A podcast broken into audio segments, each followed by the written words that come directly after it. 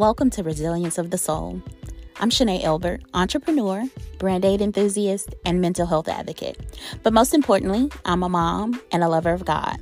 This is just a podcast of me telling my story in hopes that it inspires those who are attracted to this space. If that's you, thank you for listening.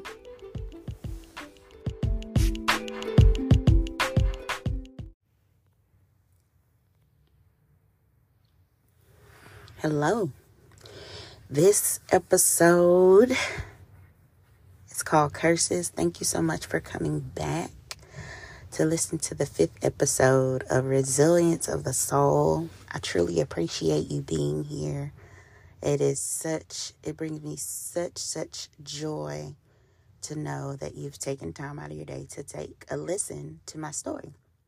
So, just to explain why I chose to name this episode Curses, I believe that generational curses are such a stronghold on the black family. And I, when I had my daughter, I intentionally set out to do specific things to ensure that she did not have to experience some of the things that I had to experience growing up as a kid. Uh, that has not been easy. And I will tap into that starting now. So let's get into it. So, in a previous episode, I mentioned something that was called the Elbert curse, the Elbert temper, which is what I call a curse in my family. Um, the temper was passed down through the generations from my great grandmother. Henrietta was her name, and legend has it, has it that she was really a really mean spirited lady. All of my aunts and uncles have told their own personal stories about my grandmother, and almost all of them have a temper from as a result of the things and and actions that were done to them. I never got a chance to meet her, but I did experience the ap- aftermath of her terror firsthand. And what I mean by that is, um, my father has a hair trigger temper. And in my teen years, that is what the result of was of that. Um, so when I was a little girl, I never really got upset until someone was bullying me or trying to pick a fight with me. Any other time, I was pretty easygoing. When I got to high school, um, I never really had a really bad temper. Like I wasn't snapping off on people. I only got angry when I was being provoked um, or if I was trying to prove my loyalty to someone, I would just go and do some stupid some stupid things that teenagers do. Basically, I'm I'm the type of friend that's a ride or die. You want me to go and do something with you, I got you. But anyway, I had a tendency to not speak up on things when they first offend me or when they first bother me. I would just try to look past it and not say anything about it. Um, and that would result in to me holding on to things until I reached a breaking point.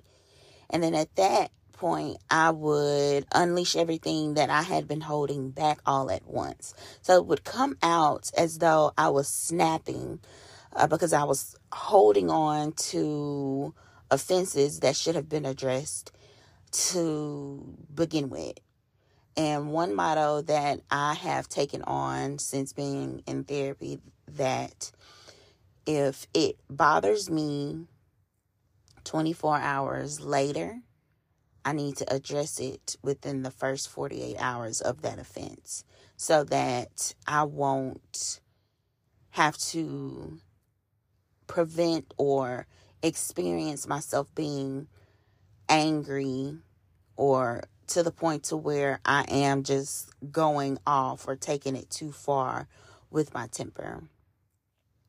I had a pretty good handle on my temper up until I want to say I was, I experienced a really traumatic, uh, an- another traumatic experience when it came to the father of my child. I was assaulted uh, really bad. Like it was the worst assault that I've experienced during our relationship. And after that, I felt myself changing. I was meaner. I, my patience was almost non existent. I almost was always irritable. And I also wanted to, I, I saw myself diverting from the things that I would normally do. Uh, before all of that happened, I was an avid churchgoer.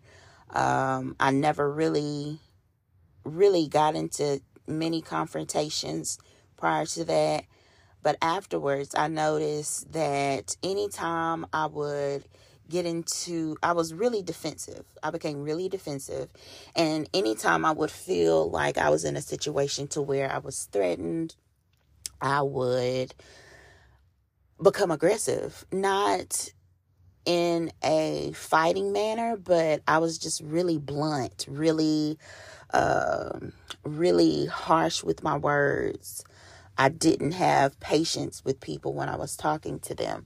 And I honestly believe that that was a result of that incident happen, happening to me. Um, every time I reflect on what changed during over the time to where my temper just got out of control, I uh, I give credit to that moment being that pivotal point to where I just kind of lost my way when it came to my temper. Um, and it wasn't until I got with my husband and I realized that, hey, I really need to go and get this checked out because this is not my typical behavior. Um, so I got into therapy in 2019 and it has been a journey since then, but I do not regret anything that I have done as far as making the choice to go to therapy uh, to resolve my temper issues and get to the deeper root issues of why it's there. And I have been blown away with the things and experiences that have attribute to that. So essentially, my temper is a trauma response to the things that I have experienced throughout my life. And I would not have figured that out without me actively seeking out what is going on with me um my the temper that my family has i would say it's a generational trauma that has been passed down through the years. Uh, after my daughter was born i knew i wanted to i knew that she was different from both me and her father because her father has a pretty horrible temper too. And i was so glad that god answered my prayer. I prayed that my child would not end up with a temper like I had, and he did just that. My daughter is the most easygoing, funniest kid I know, but she is mischievous. Don't get me wrong. She is mischievous, but she has not shown any signs that she has, uh, she's very patient, and I'm thankful for that. The work that it takes to break a generational curse or heal generational trauma is backbreaking, y'all. Um, at times, as a parent, I would find myself saying and doing things just as my dad did right before he would get angry with me, and it would scare the living shit out of me because I did not want to do that to my daughter, especially especially when I got into therapy. I knew I did not want to have that type of impression or lasting effect on my daughter when she became an adult. Um, and I'm quite, I, I'm almost certain that some of the things and ways that my dad raised us was an example of was a, a remake of how he was raised and how his parents and grandparents spoke to him. He spoke to me in that manner. And I did not want to do that to my daughter. So, like I mentioned before, therapy has provided me with the tools that I need to help me overcome breaking my generational curses. Uh, things, uh, things I know. So I know that I'm not a perfect parent. Obviously, I'm not a perfect parent, but some of the things that I have intentionally or consciously tried to not do uh, I feel like I have done my best to not pass on whatever it was that Henrietta passed on to my dad and his siblings to my daughter. A teen, teen pregnancy was a generational pattern that was passed on to me. My grandmother had my mom at a really young age. Um, my mom had me when she was just turning 18, and my daughter, uh, I had my daughter when I was 18. Um, my grandmother and my mother were estranged at one point in their relationship. And I never really got the opportunity to bond with my mom until I became an adult. After having Anaya, I had the idea of what I wanted to instill in her and the things I did not want to repeat or pass down to her from my parents. And a lot, I know a lot of teenagers during that time, they don't have that mindset. But as I mentioned beforehand, I had to do a lot of things completely different. I had to change my mindset because I knew it was just going to be me and her. Uh, I didn't really have a chance to or an opportunity to depend on anyone to help guide us through this process. So, um, I intentionally made a decision on how I wanted to spend my time with Anaya. I knew that I wanted to be present with everything that she was going through in her life because that's something that I did not have. And it is also something that I feel like if I would have had in my life, my life would have been completely different. Um, just having that feminine guidance in my life. Um, and don't get me wrong, my aunts were there, but there's nothing like having. I, I still longed for my mom, no matter how great and how structural my aunts were in certain situations. I still longed for that relationship with my mom. And I knew that was something that I never, ever wanted my daughter to experience. Um, as I mentioned, I was intentional on how I would spend my time with Anaya. I even pushed to make sure that she had me present in every way, shape, or form.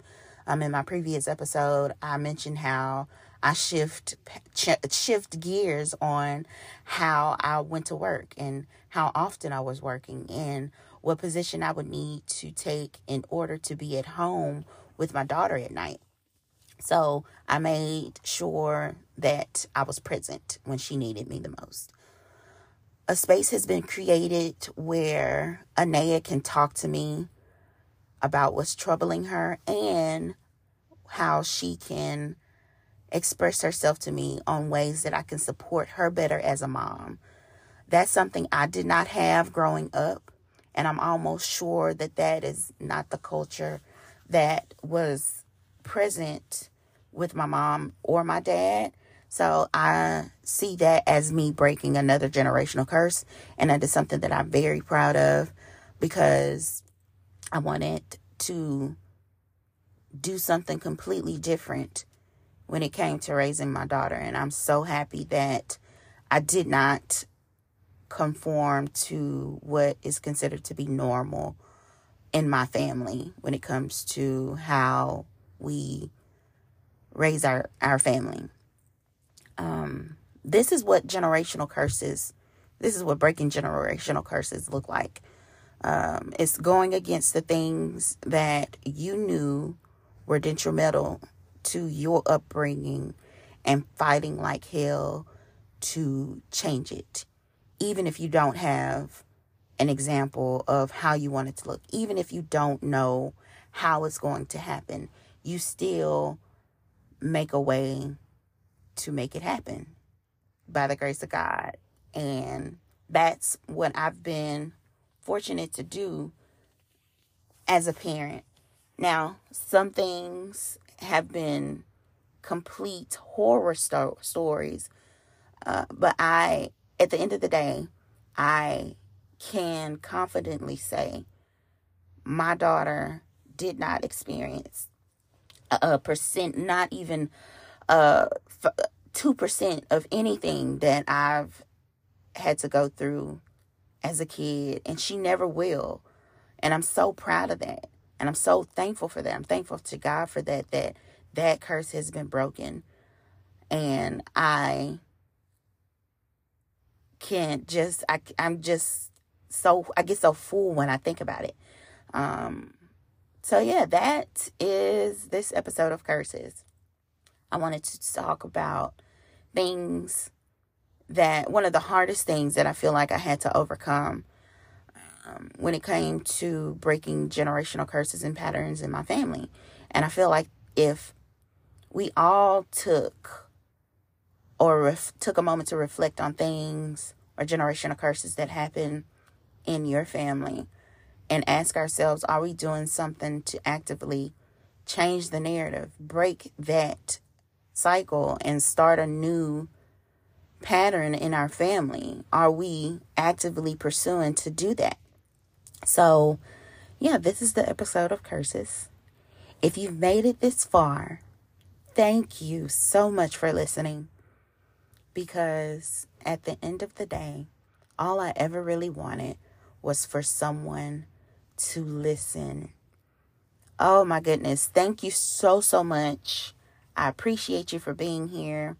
Please feel free to comment, rate this episode ask me questions. You can send me voice memos, or I will be going live when this drops. And you can just come by and ask me a question, and I will and do my best to answer it. in, in the best way that I know how. But again, thank you so much for being here.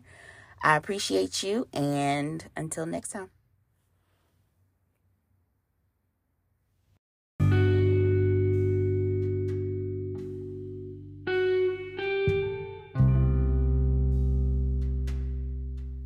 Resilience of the Soul will be right back after this short break.